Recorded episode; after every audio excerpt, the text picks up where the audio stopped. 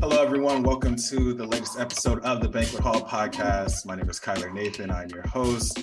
Uh, I am very delighted to be in the presence of greatness, uh, one of the top celebrities up and coming from the city of Los Angeles, California. Uh, my special guest for today is the one, the only Nilla. Nilla, how are you doing today? I'm great. Thank you so much for having me. Such yeah. an amazing introduction. I was I was telling Nilla before we started recording, I felt like this is like this is my red carpet moment. So I had to like wake up extra early, hit some extra stretches this morning. I'm like, oh, were you interviewing Nilla today? Like this this Okay, is a- period. Gotta come with the energy. No, just kidding. No, I have to. I have to be all in, um, as as the wafer gang would say. But we're gonna talk about all in. We're gonna talk about the wafer gang. But I'm just excited to have you on the podcast. And uh, the first question that I usually start off with, uh, just because I like people knowing where folks are from. Uh, you and I share a hometown from the greatest city on earth. So uh, let's get started with, where are you from, and what is it like being from the greatest city on earth? Oh my goodness! I'm from Los Angeles, California. The place where everybody wants to be from. So that's, you know, kind of stressful at times. No, but L A is amazing. I feel like it, and it's such a, it's so me in the way that there's so many different vibes of L A. Like L A is so multifaceted. We have everything. And I kind of feel like I'm a product of my environment to where I kind of fit in with a lot of different vibes, and I'm um I'm composed of a lot of different uh, different vibes too, and I like a lot of different things. I do a lot of different things, and you can't really put me in a box. You can try, and sometimes, you know, I try with the pressures of everybody else trying, but it doesn't really work. It does not work. So um, I feel like I definitely, you know, represent my city in that way too. It's just like, you're going you gonna get it all here, and, and, and it's just top quality, and it's the best, you feel me? So it just is what it is. I love it. See, that's the exact energy I expected from you, from this podcast. It is what it is. Uh, but I think that's one thing that I really appreciate about you as an artist. I think from your visuals, from the content you put out, like you let people know, like, no, I'm from the city of Los Angeles. And I think that, especially as someone else who grew up in the city, we always talk about like, oh, like one day I'm gonna be in the lights, one day I'm gonna be on the billboards, and look at you now. So that's crazy. We're gonna get there though. We're gonna get to the billboard, because that, I think the the listeners gonna know the billboard moments. I was like, oh no, nah, like let me make sure that I'm part of Wafer Gang and people know that I'm leading the wafer. No, the billboard was crazy. Definitely a um. a huge milestone. Yeah. So, well, why don't we, since we brought up the bill, why don't we just take it from there? So uh, obviously you're a current M C, a rapper, you're based from Los Angeles, California. And one day I was scrolling through Instagram and I saw you taking a video, and you looked up at a billboard and it was, yo, big ass head. The biggest your head ever been on a billboard. And I'm like, oh, Nilla's like that. Nilla's like that, because I don't know anybody else who's been on a billboard. I I don't. Okay. So what was it like when you first saw that billboard up in Los Angeles, California, with your oh. name, your music, your aesthetic on it? Honestly, I'm not even gonna cap to you. I'm I'm gonna be one hundred percent honest. Like, I when I when I drove on Slauson, because my mom had saw it first and she texted me. And so when I drove on Slauson, I was just like, this looks like it belongs here. It does. Like it, like my, like the face, the aesthetic, the Nilla, like it just looks like it goes. And I just kind of like, it was definitely a manifestation moment for me, because I always knew, I always knew. And everybody's always told me too, like even in high school, that I had that star potential, star power. I never, I didn't know what that meant, but you know, people always saw it in me. And so when I when I looked up at the billboard for the first time, I think that was really one of the first times I saw it in myself, mm-hmm. honestly. So it was dope. It was dope. It was very, it was a confidence booster for me too, um, because even with me, you know, pushing the All In brand and stuff like that, I wasn't always all in. Mm-hmm. And um, I actually wanted to, you know, I pushed that so much also too, as a reminder and a and a and motivation for me. you know, because everyone else, it's inspiring to everybody else, but I needed the, you know, the inspiration the most to believe that I can actually do this when this is a world that I don't come from, you know, and that I know nothing about. So just seeing it up there is just like, wow, okay, I'm doing this. I could do this. Like, and you know, I'm I'm doing the thing and I'm on the right track. So it was, it was crazy. It was dope. And for it to be right across the street from where I went to elementary school is another crazy thing, because I passed this bill. I literally, I passed that billboard like every day growing up. So now the fact that my face is on, you know, that same billboard at that location is just, it's crazy. Man. And I think that's because I didn't even know about the elementary school thing, but just knowing that it was off of Slauson, I'm like, nah, this is, this is some L A shit. Like this. Yeah. Is, this is, I'm from Los Angeles, California. This isn't a billboard that's on Hollywood Boulevard. We on Slauson with it, because that's right by Granny. Okay. Right by Granny's house. Okay. Man. And on my last episode, I interviewed one of my friends, Joy, and we were talking about how you're not really in the city of Los Angeles and experience it unless you ask somebody Granny House. Like that's that's the community of Los Angeles, it's grandma's houses. And so, yeah. man, I, I almost shed a tear when I saw your billboard. I was like, man, like that that's little sis right there. Like, I know, I know, it's crazy. And this is only the beginning, but Uh, because I called you little sis, I don't want people to think that I'm capping on a podcast, just calling Nilla my little sis and shit. Uh, so why don't you let the folks know, how did we first cross paths? Like, wh- where did our relationship start? So let's see. I was a freshman in, or was it a little bit before that? Or was it summer? Was it summer school, I wonder? Oh, you, you did do summer school before you. Yeah, um, it might have been summer, but but before freshman year for sure. And you were going into your senior year.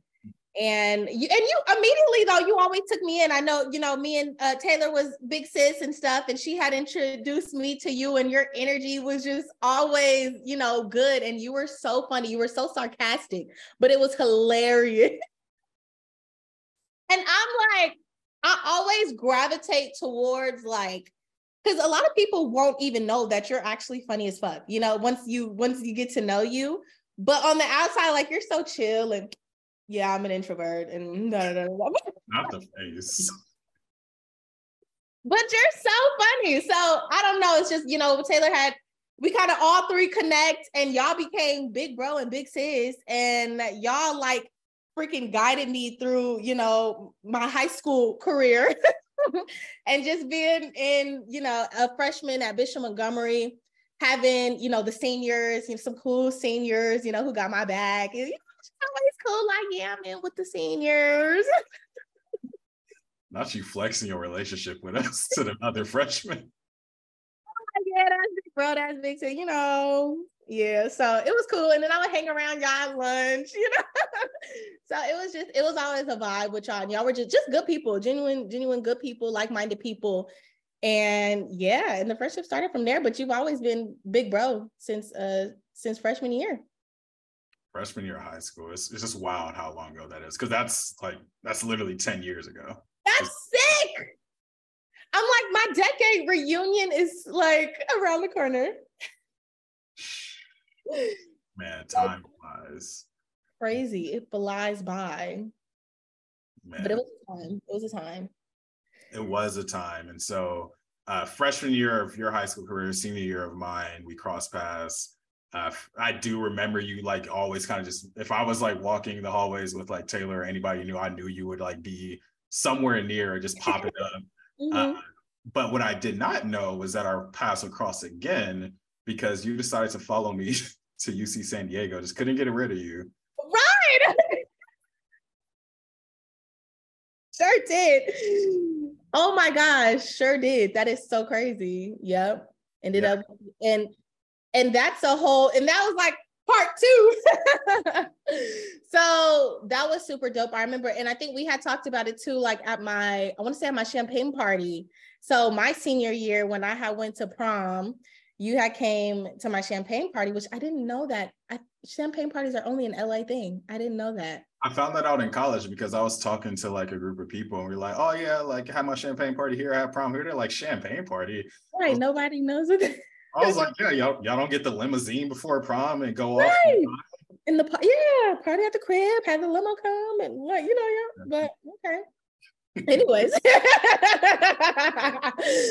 yeah, I had my champagne party and, and you came and we had talked about it uh there and, and stuff like that. And I was like, ah!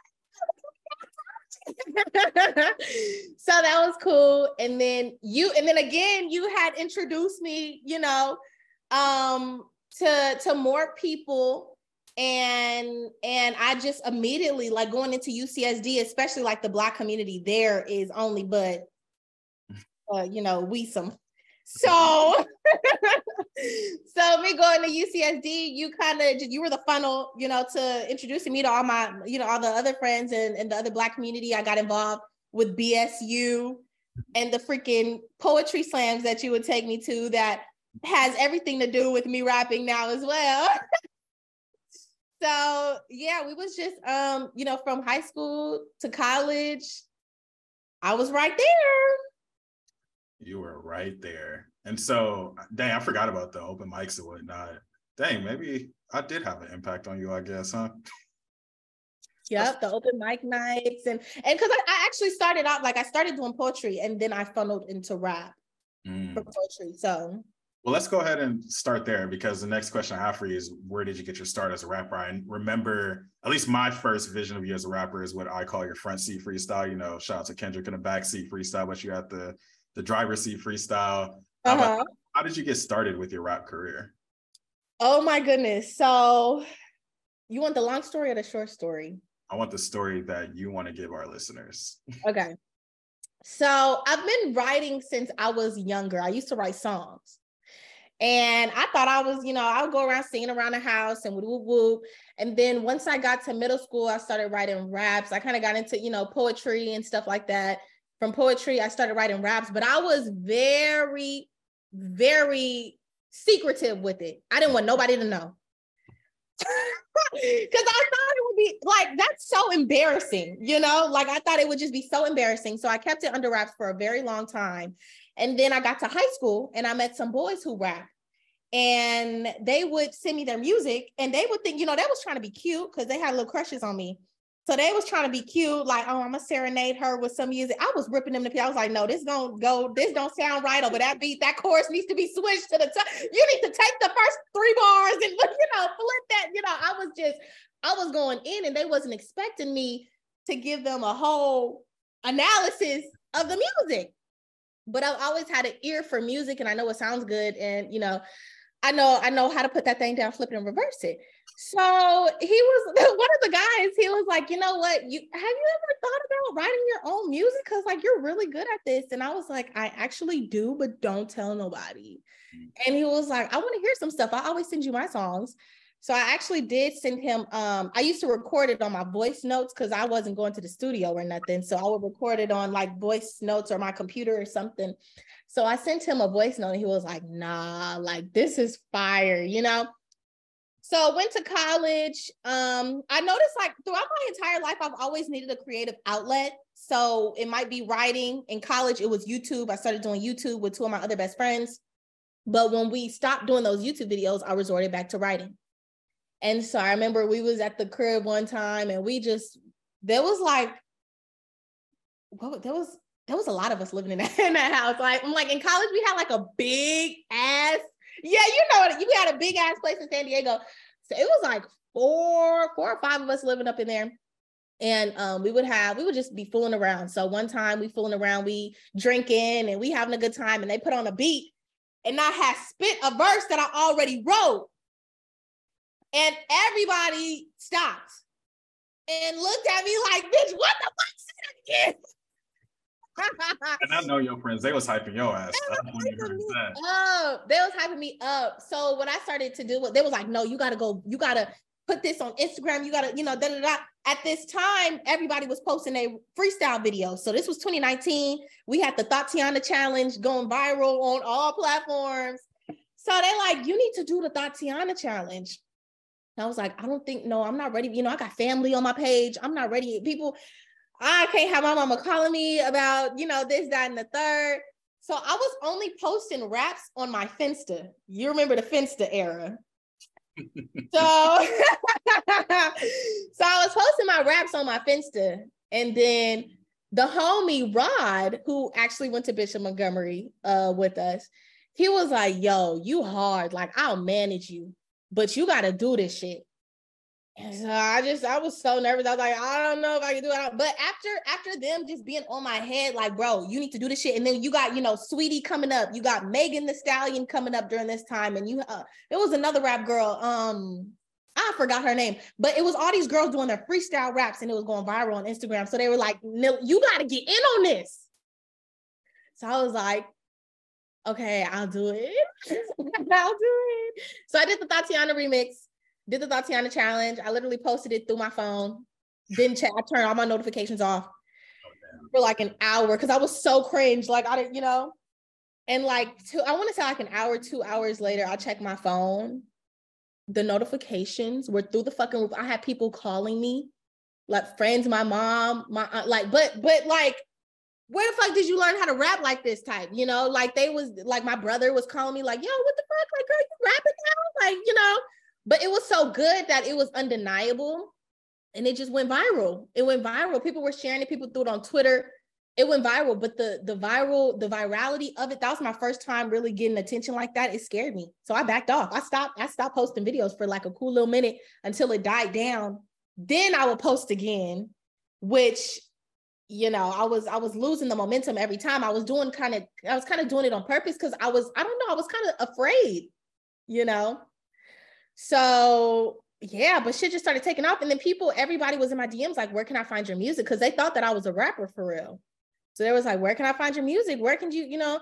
And I'm like, well, I, I don't rap for real. I kind of just do it, you know, I'll just be, I just be writing. You know, like they was asking me, they was in my D Ms like, we need music, we need music. I was like, oh, oh, uh, I mean, shit, I'm still in college. Like, I'm, I'm trying to finish this bio class. Like, y'all talking about some music.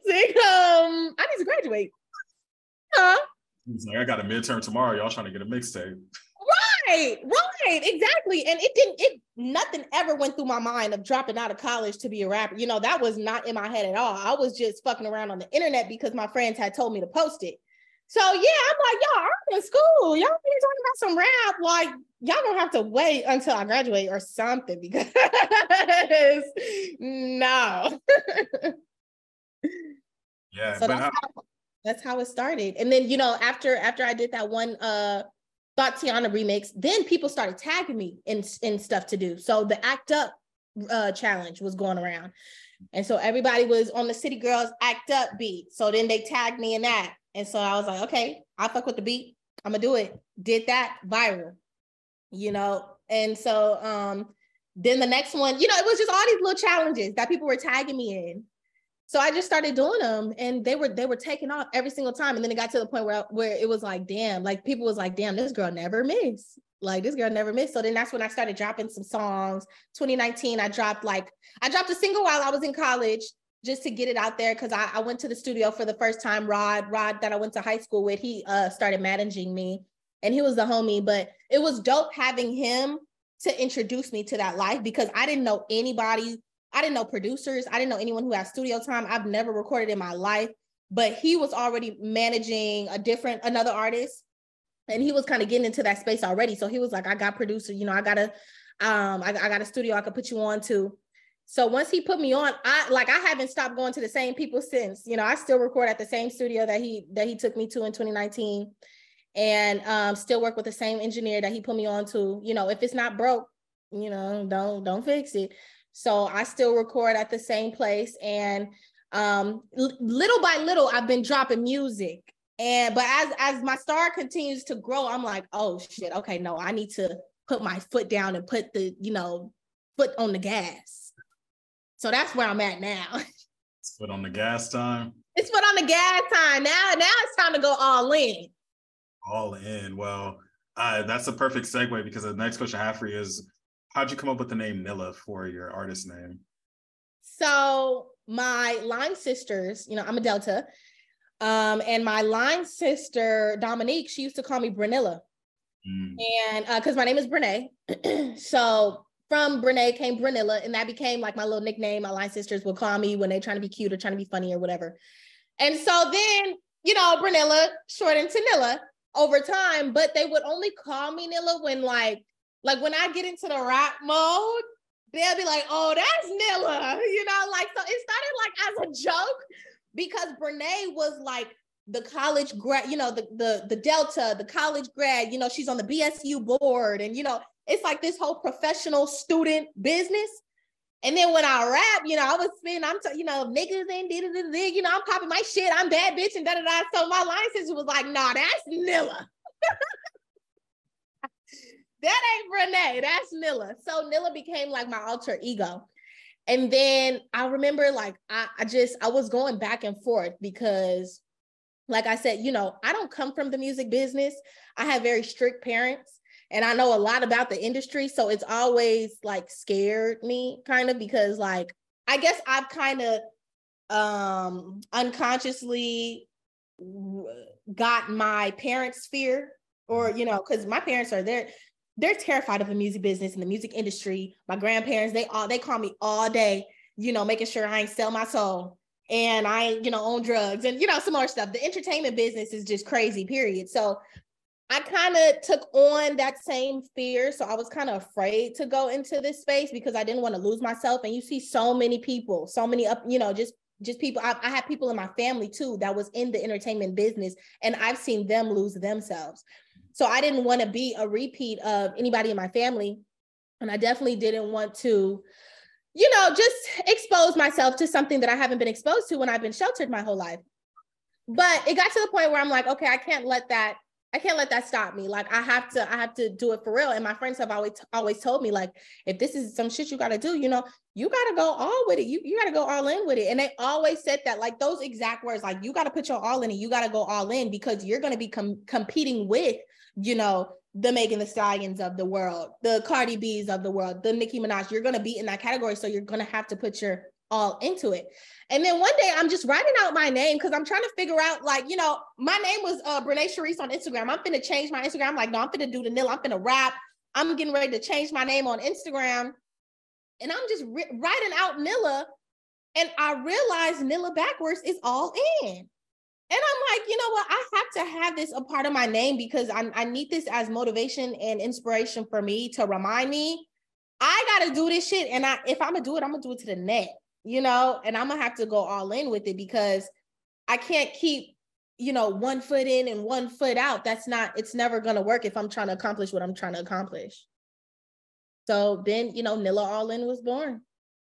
Nilla All In was born. And just hearing you retell that story, I'm looking back at those moments because I can visualize like when you were in that like freestyle going viral era and when it started to be like, oh, Nilla All In, like your brand really started to come together. So it's really cool just hearing your perspective of all that starting.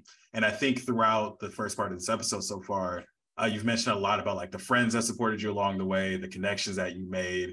Uh, so I want to talk about the Wafer Gang and your supporters. So I think it was probably about a year and a half or so ago when we started coining the Nilla supporters as the Nilla wafers, vanilla wafers. I even photoshopped you onto the special. Yes, that's what I was thinking about. The box. Yes, yeah, yes, you started something crazy.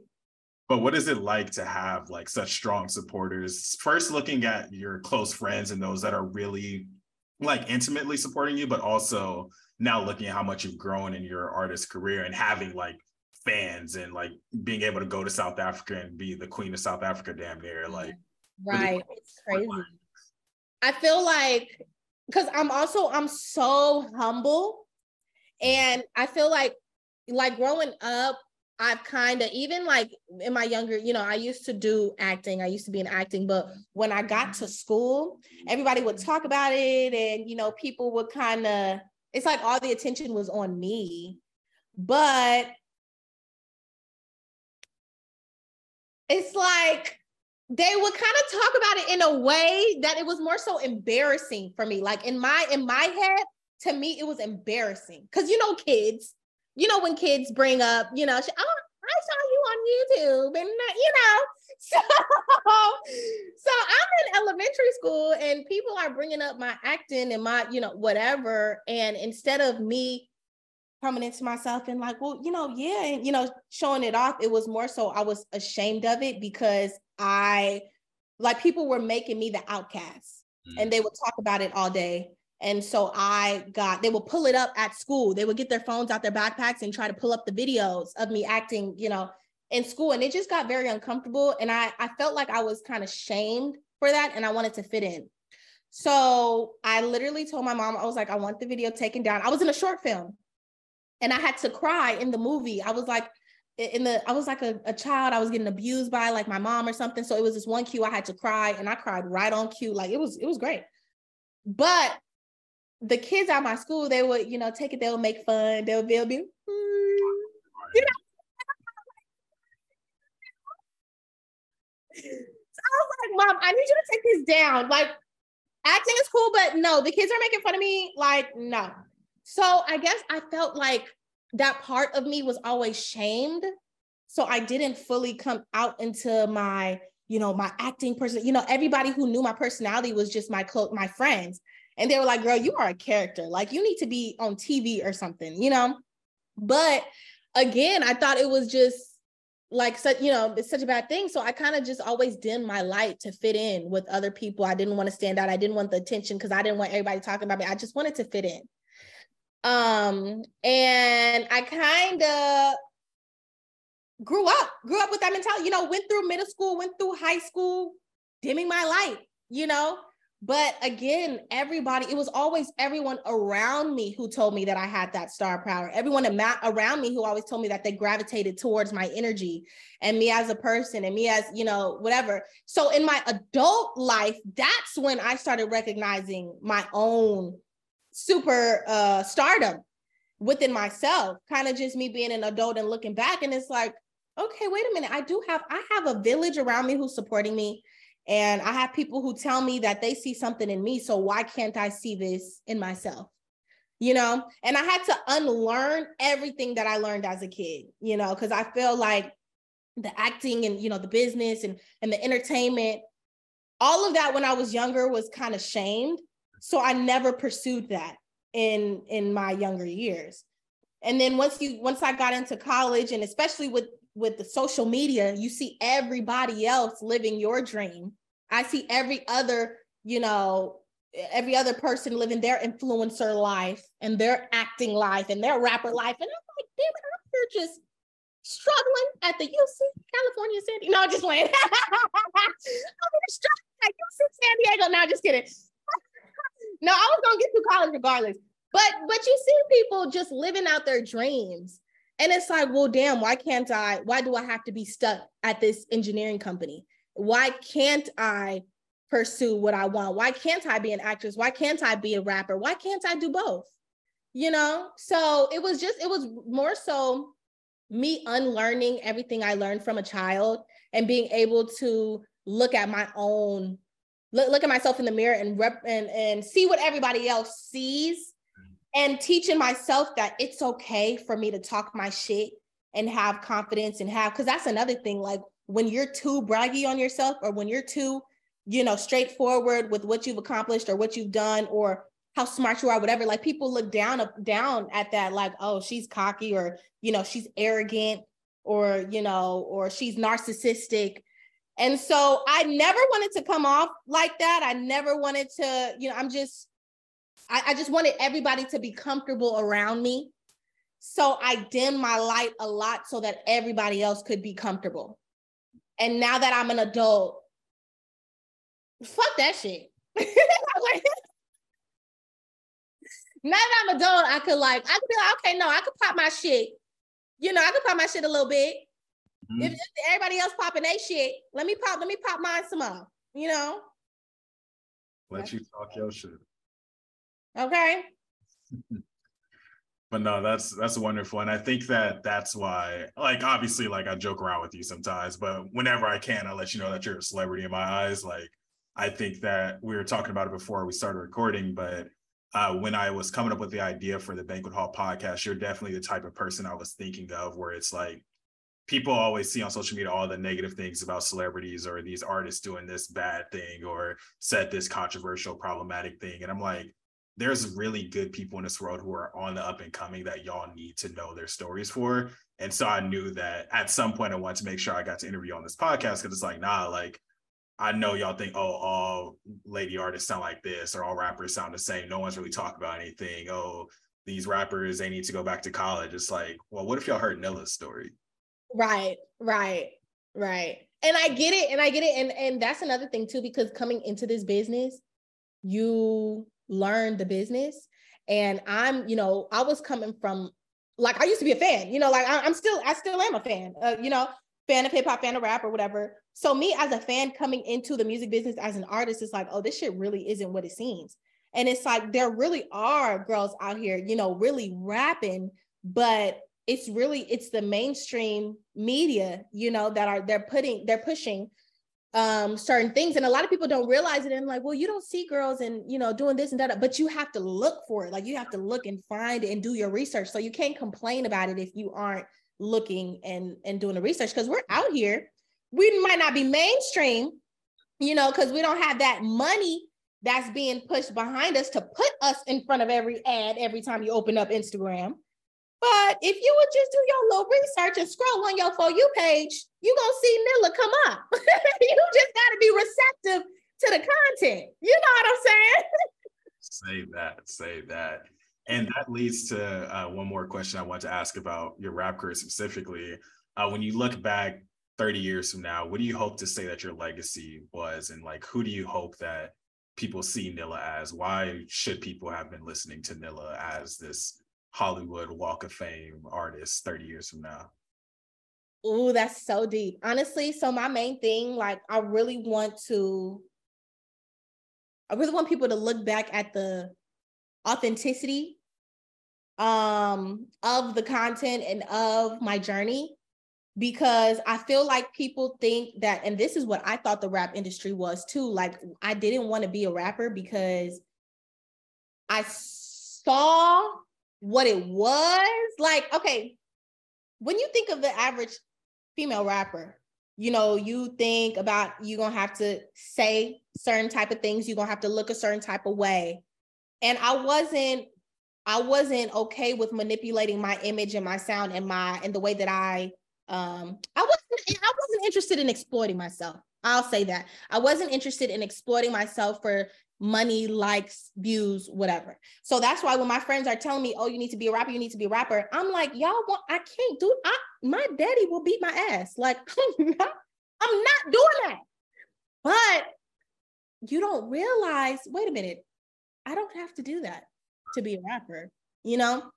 And it took, it took more conversations and just conversations with people as well. So, you know, you don't, you don't have to go that route. You don't have to be, you know, may, uh, um, you, you don't have, like I said, you don't have to sell your soul. If that's not what you want to do, then you don't have to do that, because I've had other meetings with the labels and they wanted me to change my image, you know, but it's like, you have a voice.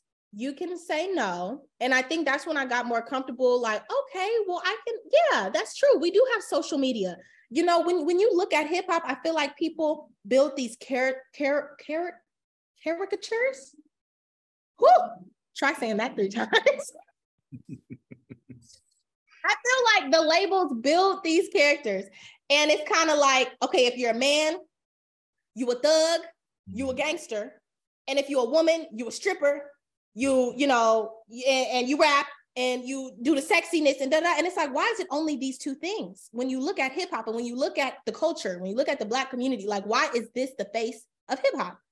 And so when, when, when thirty years from now, when people look back, I want them to see, like, you can, you can make your own lane and make your own story, and you can be the narrator of your own story. Um, My biggest fear was letting, you know, somebody else narrate my own story. And I feel like the labels do that a lot. And then you see why all these, you know, a lot of these artists, they have so much hate and they get so much hate, but it's because nobody, we don't know you. You know, you're, you're, whatever you're portraying or what you're selling to us isn't authentic to, to what we believe and what we see. You know what I'm saying? And, and I feel like a lot of artists now, they're struggling with, with the, with building a hardcore fan base to support them. You know, they'll, they'll have a hot TikTok hit, but they can't sell records, or they can't sell merch, or they can't sell out a show because people don't know who you are. You're just selling us this, you know, this, this caricature that you're kind of playing into, but we have no idea who you are beyond the music. And my biggest thing is I want to show people who I am beyond the music, because I'm more than music. At the end of the day, as artists, we're humans, and I don't want my fans or my audience to look at me and commodify me as a product and, you know, just roll, roll, you know, go away with me, just listen to my music and okay, next, you know what I'm saying?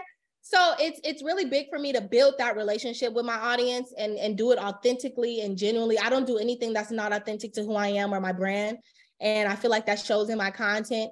Um, and just being relatable and filling a gap that isn't filled yet. I feel like there's so many artists just trying to come up and just, you know, just, just create something, throw it out there and hope that it sticks.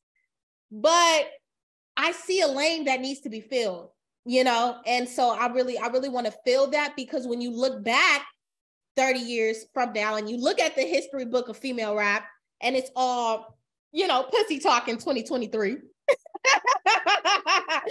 You know, at least, at least I could, I could be up in there somewhere, and, you know, they could be like, okay, well, this is something else. Well, you know, we're always going to experience heartbreak. We're always going to experience ain't shit ass niggas and girls, you know, and women too, you know, we always going to experience, you know, toxic, toxic motherfuckers. So it's like, I want to, I want to speak on these things because nobody is talking about this. And this is one of the main things that we have issues with as women in the community. Like as women, I feel like we go through way too much to just talk about one thing.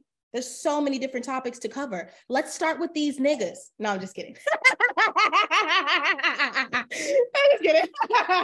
But also, but just self-love too, you know, like the, um, a lot of like my, my music, my brand, it's all about just self-love, positivity, loving yourself, putting yourself first. Because I just feel like it's just, there's, there's so much other things that, that, uh, what are the, I call it low, low vibrational music. We already have so much low vibrational music. So I kind of just want to every now and then, and, you know, I could talk my shit too. I could get a little low vibrational every now and then, but, but really just giving people quality content that they didn't know that they needed. You feel me?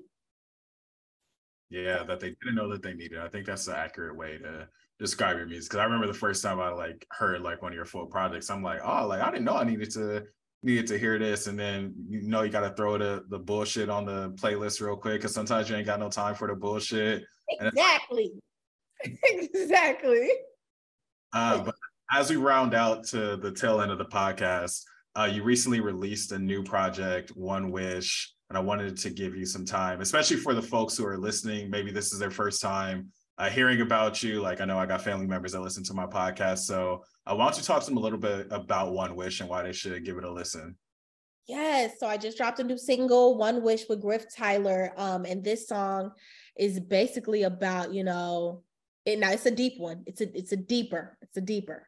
And really it's about taking your power back. And really it's about like, you know, holding holding people accountable for their actions. I see a lot of women going out sad over men. And I think the media kind of, I think the media contributes to it, honestly, because we're in the age of where toxicity is glorified and ain't shit ass niggas. And oh, dealing with a nigga who ain't shit, but he got money. So, hey, I'm gonna sit here and get cheated on and be quiet because he got a couple of coins in his pocket. It's stupidity. And so, I want to talk about this in the music. So it's kind of, it, it really just talks about, no, if you're not here to treat me right, if you're not here to prioritize me and put me first, if you're going to be, you know, manipulating, and if you're going to gaslight me, if you, I don't care what you have, I don't care what you do. If you're treating me like an afterthought, you have to get cut off, you know? So, and, and it's also too given, I wanted to give women this song because I see so many women unhappy in their relationships. And so many argue, you know, I'm just even on Twitter, just looking at just the different arguments that, you know, these couples have, and women not, not getting able to say what they want off their chest. But in this song, I'm not holding nothing back. No, I, I, you know, I need you to take accountability. I need you to take responsibility, you know, and kind of just getting off your chest of what you need in that relationship and giving the girls something to vibe with and connect to and relate to. And people have told me like, no, bro, like you read my life. Like, this is my life. People have told me, literally somebody the other day told me that they had it on repeat and they were crying because this is a song that finally made them break up with they ain't shit ass boyfriend. And it's like the fact that, you know, music is so powerful. And it's like the fact that this one song had had, you know, the influence and the impact on her to leave this relationship and want more for herself. Like, my job is done. You know? Wow, that's really powerful. It's crazy. And that's what art has the power to do. Like, you give people, you give people permission to feel, you give people permission to choose themselves, to set the boundaries that they need. So wow, and that's, I mean, One Wish hasn't been out that that long and it's already impacted that one, and that's just who has already told you. You never know who's, somebody could have just listened to that song right now and it's gotten them through a situation or anything. So that's really dope that you're able to put that out there for the people that uh, you want to support with your music and give an ear to. Yes, for sure. And I feel like too, like a lot of times when we're in situations, we don't know that it's wrong. Like, we feel like it's normal, you know, especially Um, if we grew up in toxic households or, you know, anything toxic environments, we think that that's normal. And there's not a lot of people, uh, well, shoot, the, I feel like the culture is only reinforcing that. You know, we see Krishawn and Blueface, we see, you know, and we see the toxicity in relationships and the money that it's making. So in our heads, it could be, oh, well, shit, well, yeah. Well, yeah, I be beating on my man too. And so this is normal. You know, it reinforces the normalcy. But this isn't normal, nor should it be, nor should we be trying to normalize this. And I don't want to be all, you know, because I know how the people get when you get all preachy, preachy. People don't like the preachy, preachiness. I am not, I am not a prune. I am not a prude. I like to get a little ratchet sometimes too. Okay. Let them know. Let them know. I am, you know, because because people be, I feel like whenever you go on that route, they think you a granny or you an auntie. You know, no, I'm hip. I get it. But at the same time, I think representation is important, and we have that representation, which is cool. We got that representation, but now where's my representation? Because I don't act like that. So where do I see me in the artist that's out there? I don't. So now I have to become the artist because I don't see me in another artist that's out there. So now, you know, I'm I'm I'm filling the lane that I would want to see, you know, from a fan point of view. And since I was a fan coming into the into the industry, I can I can kind of do that. And people ask me all the time, like, "Oh my God, you're the marketing genius! Like, how do you market your music?" And da da da. I'm a fan first, so I know what I want to see as a fan, you know. And me being the artist, I cre- I create the content. You know, Brené is thinking of the content. Nilla is creating the content. You know, so it works. It does work. Uh, as we kind of close off the podcast, I have some quick hitters. So uh, whatever first comes to mind is totally fine for an answer. Uh, first up, who are some of the people who inspire you? Ooh, okay, because I have a lot of inspirations. And honestly, like even beyond music, like Raven Simone is one of my biggest um, inspirations. And I'm Keke Palmer, um, Drake, Nicki Minaj, even Megan Thee Stallion, um, La Russell, Russ. Um, I have a lot of inspirations. Eve,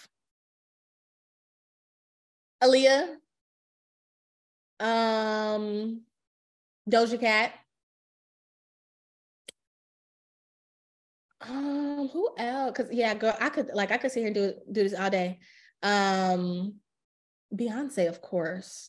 Of course. Yeah, that's so nice. I mean, that's nothing new, yeah. But I be trying to sound like, I be trying to, you know, be, you know, everybody say got Beyonce on the list. So I be trying to be different and shit. Some of the people that we may not know of, like some of the lesser known folks, like, or people in your life, friends, family members that inspire you. Yes. Oh my God, absolutely. Because definitely my mom, my mom is a big inspiration. Um, honestly, you, when I read your, um, your, you sent me your poetry book.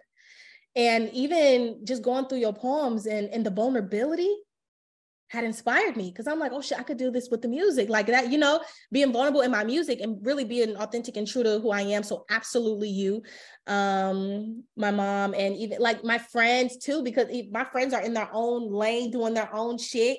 And it's, it's crazy because it's like, you know, they're, they're fans of my music, but I'm like, Bitch, you in damn, you know, you just got, you took your nursing, you work in the hospital. My other friend just got her master's. Like, girl, I'm, I'm a fan of you, because it couldn't be me. And they look at me like, no, girl, it couldn't be me doing what you're doing. I'm like, well, hey, we all doing what we, you know, we just all doing what we doing, but we're all in different fields. But the the ambition and the drive and the mindset is all the same. Like my homegirl, even my line sister who does hair, and her work is amazing, but it's just like seeing how she's running her business, I, you know, and, and just the promo, just whatever, what, what people are doing, you know, I could just um, put that in my own shit and tailor it to my own field. Um, even, let's see, who hasn't, oh, brand, brand man Sean at, uh, he's a, he's a marketer, actually. So Brandman Sean and Corey, they work on the, um, what's their late? Uh, they have a podcast, they have a podcast called No Labels Necessary. And so that's where I've been, you know, like all my free time, I'm listening to their podcast. They have absolutely one hundred percent inspired me to do this shit on my own. And really um, realizing that you really don't, I mean, I always knew that you didn't need a label. Like I, I already knew that. That was the goal from the from the jump. I never planned on um really, you know, I, I really don't care to be the next Beyonce of rap, to be honest. As long as my bills is paid and family taken care of, okay, and I could travel and do what the fuck I want to do, then that's really all I care about. So I'm just like, um, you know, seeing how seeing how La Russell, La Russell does his thing. Um, and he's independent, you know, Russ, like, like I said, I've kind of just been kind of t- look and, and be like, okay, so this is possible. And granted, you know, men, men are, a lot of men are, are doing it. And, um, and I'm like, well, shit, I'm just, you know, I'm repping for the woman, you know, and it, it's possible. So, and, and it's cool because also with, you know, the Russ, I was looking at one of his interviews the other day, and he was saying how he came from aeros, um, yeah, aerospace. I think he came from like working in engineering. I'm like, oh shit, me too. Like, you know, so it's like, we already have a different mindset because we worked in the real world. So yeah. So now it's more so like, I was just talking, I was just talking to my boyfriend about this actually, because he was talking about um just the artist stuff and everything. And I told him, I was like, you know, I see myself more as an entrepreneur than anything, you know, because I feel like as an artist, your job is to make music. But as an entrepreneur, I'm out here, I'm all in, getting to the bag any means that I, you know, any means that I can. I'm doing the artistry, but I'm also, you know, I've been mentoring one-on-ones, doing, I'm doing one-on-ones with other artists as well. And, um, you know, doing my, doing the content, doing the comedy, doing, you know, the acting, like I'm, I'm, I'm, I'm doing the entrepreneur route so I can stay in control of my shit, you know? Okay. Yeah, you got to be all in on yourself at the end. You got to be all in on yourself. And I think a lot of times, like we, you know, a lot of people, which I get it too, because independent, like it's hard. Like you got to do everything. If I could sign to a label, man, that shit, well, that would make my life probably so easy. But you got to see the bigger picture too. And I think a lot of people, they kind of just get, they see one aspect of it, one side of it, but you got to play the long game. And so I'm in, I'm in the, the state right now where I'm trying to play the long game and really trying to get my, my business, my shit in order, you know, and especially going to U C S D and even having the experience at that engineering company. It's like, oh shit. Okay. I know exactly why God put me in that school. I know exactly why he put me in that workplace, because now I have the experience to do what I need to do. I have the mindset. I have the discipline. I have the determination. I have the time management. I have the organization skills. I have everything um, to do this for myself, to, to run my own label. You know, everything that I've learned in school in, in engineering, I have, I have everything to, to really do this shit on my own. Um, so, so yeah, those are some people who, who have inspired me. And honest, honestly too, because there's so many people in my family that I didn't say, like, I find inspiration in so many things. Even my friends, like I'll be venting or no, my friends will call me and will vent to me, and I will turn that into a song, you know? And so it's like, I found inspiration, you know, just in that conversation that I've had with the homegirl. And that's how most of my songs really come about too. Everybody, I know everybody think I'm over here just hurt, but it's, it's art. And I love the process and the journey of just like emotion and, you know, putting those, put just writing and, and channeling those emotions. And although, I mean, I'm in a healthy relationship now, but I can pull from, you know, past experiences and channel that energy and write like, you know, I'm going through it now. So, I mean, it's just, yeah, I, I, I find inspiration in, in, um, in a lot of things, a lot of things, a lot of people. And I just, I never know what can spark the moment. Like even, even a fan, you know, I, a fan, I went to South Africa and they taught me voetsek. And that's a, that's Afrikaans for fuck off. Mm-hmm. And even with, with them teaching me voetsek, a fan commented, turn it into a song. And, you know, they had it, they inspired me, you know, to turn that into a whole song. And now I'm the queen of South Africa. So, I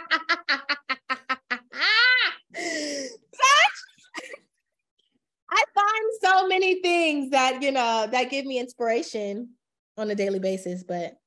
Yeah, you're a, you're an artist. I mean, that's that's what art is. Like you hear a conversation, or even if you just overhear some people at a coffee shop say some shit, it's like, ooh, I can, because that's how I like do the poetry. It's like, ooh, I can turn that into a poem, or ooh, I really like that very specific. What they said, yes, exactly, exactly, same thing.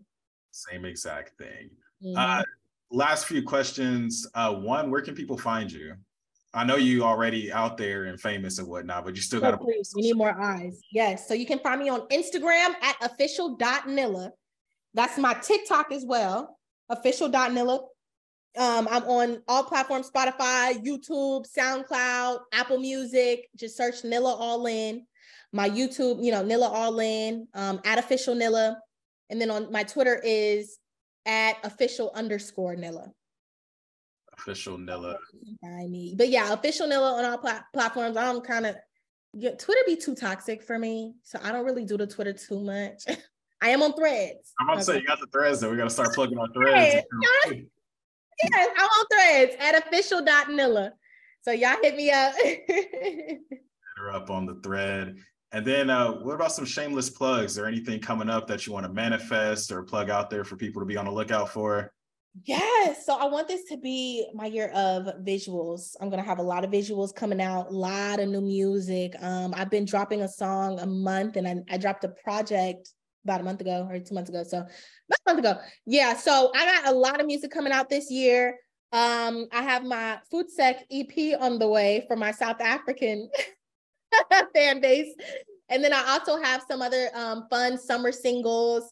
I got No Beef coming up. Uh, that's gonna that's gonna be my hot little summer, little summer jam. So we're working on the visuals on that. Um, I'm manifesting more collaborations. I'm manifesting more collaborations. I can't believe this year is almost over. Like that's sick. Wow. But we're gonna go out with a bang. Um, yeah, more collaborations, more visuals, and we're gonna be in content overload. Okay. Y'all gonna be seeing a lot of my face because the content is getting deep. Say that then, manifest that. The content is getting deep. Y'all gonna be seeing a lot of new content from me, so it's gonna be fun. See, listeners, well. listeners in about a couple of weeks, you'll be able to go to your local uh, Black-owned restaurant and get the Nilla sponsored banana pudding with the official Nilla wafers. Yes! Oh, I gotta hit up Mike's Deli. Yeah, imagine they got the Nilla banana pudding right across the street from the billboard. Stop. See, this is why I'm. Te- this is why I'm on Wafer Gang, so I can give you these ideas for free. Yeah, and come- then you're gonna be, and you're gonna be on the team. Deep in here. Um, I know we're a little over the time that we originally had allotted, so I just want to close this out. Uh, with what what do you hope that people take away from this episode, and what did you take away from this episode? Hmm. I want people to take away that stop. I, I want people to stop looking at other people and thinking that's what I gotta do to get on, because mm-hmm. I feel like um, I was doing that for a very long time. And you know, we see everybody says, "Oh, be yourself, be authentic, be true to you." That's what we hear, but no, the reality is we get inspired when we see other people doing their shit, but everybody's on their own journey, and what works for them is not going to work for you. So while you ripping and running, trying to make the same content that I'm making, I, I love that, you know, I want to be able to inspire, but at the same time, if you're not seeing the results, and you have to, you got to take it, because it's not authentic to who you are. So absolutely, just be, um, not to sound cliche, but it is true. You really do have to do what's authentic to you and be, be yourself, and, um, and just recognize your own star power. Don't let anybody dim your light. I want, I want people to take that away. And when you're, when you're humble, and when you treat people good, and you put that energy out into the world, then that's the only energy that you're going to receive back. And I talk to a lot of artists, and the, the biggest thing that people ask me who want to get, who want to either be in my position, or who are trying to do the music thing or trying to do the content thing, they always ask me, how do you deal with the hate in the comments? It's like, I don't get that much hate. I, I really don't get a lot of hate, but I think that's just because of who I am as a person. And I let people um, see me vulnerable. You know, like there's been times where I've cried on social media. Y'all seen me, you know, crying, or I've seen, y'all seen me mad. You've seen me happy. You've seen me upset, but I share with you the behind the scenes too, because it's a, it's a journey and it's a process, and there's ups and downs.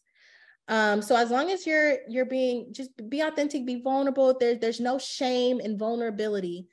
Um, there don't, don't be cringe. Don't cringe at being vulnerable, because we're all human, and we all, we're all here to connect. And so my, I want also people to take away that if you have a goal in mind, you have a vision, you have, you know, whatever, you can't do it alone, but you can do it when you're connecting with people. Um, so yeah, I want, I want, I want people to, you know, more so, I, I feel like, you know, in the start of my career, I kind of focused on the, the numbers and the viral and the followers. I need a million followers. I need a hundred thousand. I need, you know, but I was never growing, and I didn't start growing until I let go of everything that I wanted. And I just woke up and I said, you know what, what's the content that I want to create today? If nobody was, wa- if I had zero followers, what is the content that I would post? That's an important question.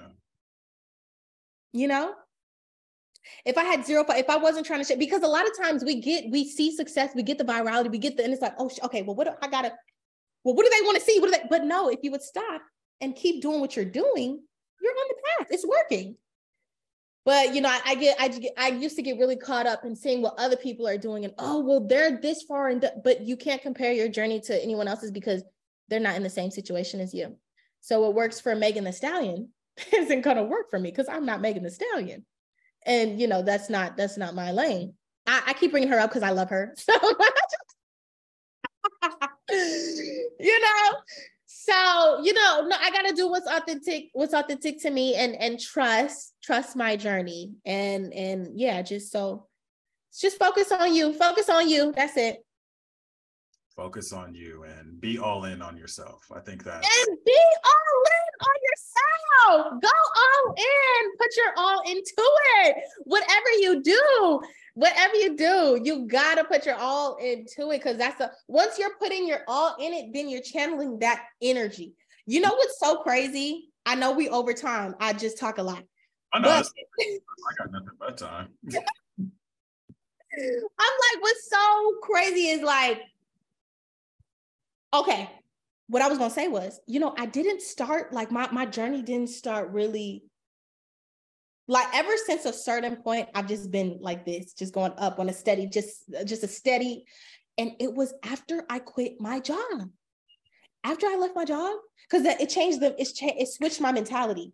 You know, now I'm all in, now I have nothing else to fall back on. And I, I feel like too, like giving myself that, like I was staying at my job because I wanted a backup plan, but you're kind of, I, I feel like now looking back, I was preparing myself to fail. Mm-hmm. Why am I staying here for, you know, st- I mean, I get it, because you got to be smart. But the mentality behind it, it's but like, what do I need a job for if I'm about to make it? You know, exactly. And it's like, I'm, I'm, I'm staying there trying to play it safe. But if this is about to happen and I have one hundred percent confidence and confidence in this, why am I staying here? I had to leave. So once I, and I had to leave for myself so I could get my mentality right. Like, oh, I don't have any other option. And I think that's the importance of going all in, because once you, once you work on something and become obsessed with it, like now I'm obsessed. I have nothing else to do but work on me and my business and my content and my, so I'm literally doing this twenty-four seven, and it's, it's, like it's inevitable. It, it has to work. It has to pop. And it is, because this is all that I'm doing. And this is where my focus is going. So absolutely, you gotta go all in and be all in. Like Nilla. The All In segment is sponsored by Nilla. And um, but so that was what you hope people took away from this episode. What did you take away from our conversation? This is the first time we've had the chance to chop it up uninterrupted for like a whole hour. Uh, haven't really seen each other that much. I was just, we were joking before the podcast. The last time I saw you was in a Juneteenth crowd at Lamert Park, and I thought we I almost was, got trampled yeah, together. Right, we almost got trampled together. They're like, "Hey, brother," I'm like, "Nilla." Like, what are the odds? Um, but what did you take away from our conversation? Oh my goodness, um, definitely. I I love like because I, I there hasn't been a lot of times where I've also just said like the entire story. Like I've been interviewed on other platforms, but I didn't really get into the nitty gritty of like the background, but knowing you and you were there, you know, for a lot of the, the background. So it's, it's dope kind of just seeing it all play out and seeing how I manifested this even unconsciously, like just my energy always being in music. And another take, like just a takeaway, just period, is kind of like, I, it's crazy because going through college, going through whatever, I was kind of just doing what everybody else told me to do. College wasn't an option for me. My parents told me I was going to college. Okay, y'all, you you right. You pay the bills. You right. You know, so I didn't have much to say. So I went to college and I just, I was, um, I was a biology major, just doing what sounded good. And then I switched over to human development because biology was a little rough. So, you know, doing human development, I added a specialization. I just felt like I was doing everything just because it sounded good or people told me to do it. I never knew what my passion was. And something like rapping, something like writing, something like, you know, being creative is something that I've been my entire life. And I never saw that as a passion just because it came so easy to me. Like, you know, just like writing, writing a song, like, or, you know, just getting online and fooling around. Like even with YouTube, when we got on YouTube, almost instantly our YouTube channel started booming. And it's like, everybody at the time was kind of making YouTube channels. So people looked at our channel like, oh, this is just another YouTube channel. But B T K Beauty had fast growth. And so just me looking at always being able to gravitate an audience is like, damn, okay. Like in this conversation, I'm realizing this is a full circle moment. Like I've had eyes on me since I was a kid, you know? So it's, it's dope now that I can fully walk in that. Even when I was younger, I used to do like the Christmas, um, I used to sing at my Christmas plays. You know, I used to be in plays and I used to um, just do a whole bunch of artistic and creative shit, singing and dancing. I was in dance and da, da, da. But yeah, I just, now it's like, wow, this it's a full circle moment. Like I used to really sit in my room and write songs for fun. And now I'm here twenty-four years old, writing songs in my room, like for fun, but I'm selling it to the fan base. Like I have fans. Yeah, you do. Wafer gang out here. Who want to hear my music? That's crazy. It's crazy. It is, but at the same time, it's not. Like you said, it's it's been written for you uh, since you were in the spotlight as a kid, acting, uh, all of that was all part of your journey. And I'm happy that people get to hear that part of your story, because like I said, I feel like a lot of times people see the end product, and like Nilla wasn't just spontaneously born out of anywhere and just started rapping and went viral on TikTok. Like this is you. Like every time I see you on social media, I was like, nah, that's that's Nilla. Like that's the Nilla I went to high school with. That's the Nilla I went to college with.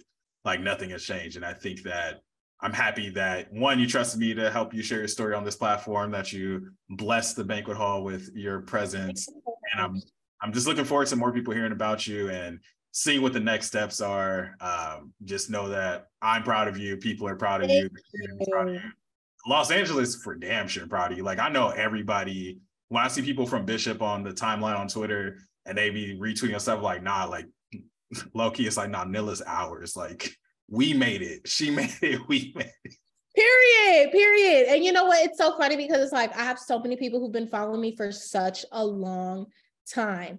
And I remember I was so stagnant on Instagram, and I, I, I was, it was this phase where I was stuck at twenty K, and then I'll be stuck at thirty K. I was just stuck. But this was back in, you know, this was my influencer days. Cause a lot of people don't know. I used to be, I was an, well, I still am an influencer, but I was strictly, you know, I was an influencer before rapping.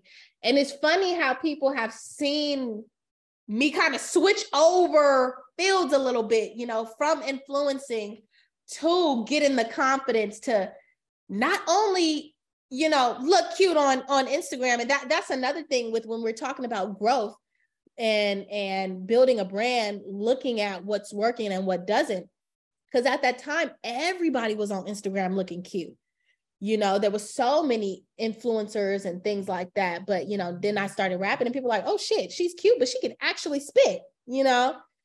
So it's kind of just like that, that transfer over that people got to see from me being Renée Charisse to Nilla All In was also like, damn, okay, well, we rocking with it. Like, this is new. But fuck it, we all we here, we all in.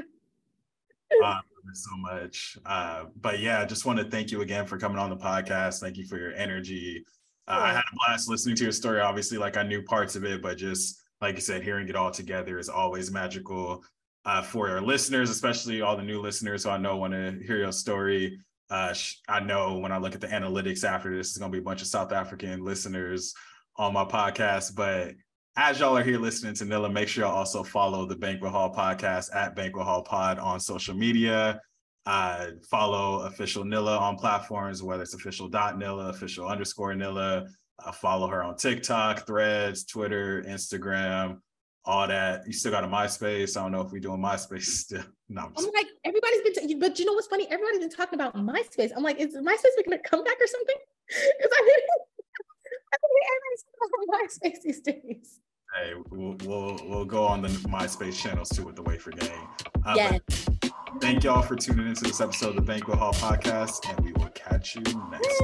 Yes. And shout out to my South African wafers. Sandeka loves you.